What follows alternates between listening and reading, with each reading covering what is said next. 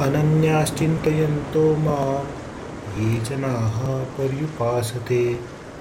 तेषां नित्याभियुक्तानां योगक्षेमं वहाम्यहम।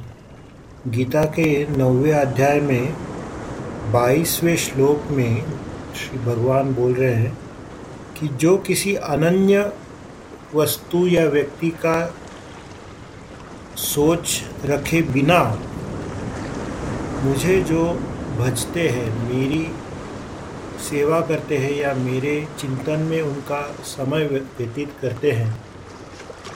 उनका मैं हमेशा ख्याल रखता हूँ और उनका योगक्षेम जो है वो मैं संभालता हूँ।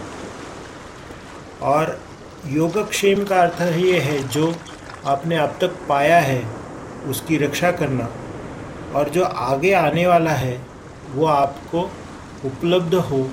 इसलिए एक तरह से सुविधा उपलब्ध कर देना। तो इसमें इम्पोर्टेंट बात यह है कि अनन्या चिंत और किसी चीज़ की अभिलाषा न रखे बिना और निर्हेतुक जो भगवान को भजते हैं, उनका योगक्षेम वो भगवान ख्याल रखता है और उनका जो भी निर्वाह करना है, वो भगवान करते हैं। अच्छा इसमें ये देखना चाहिए कि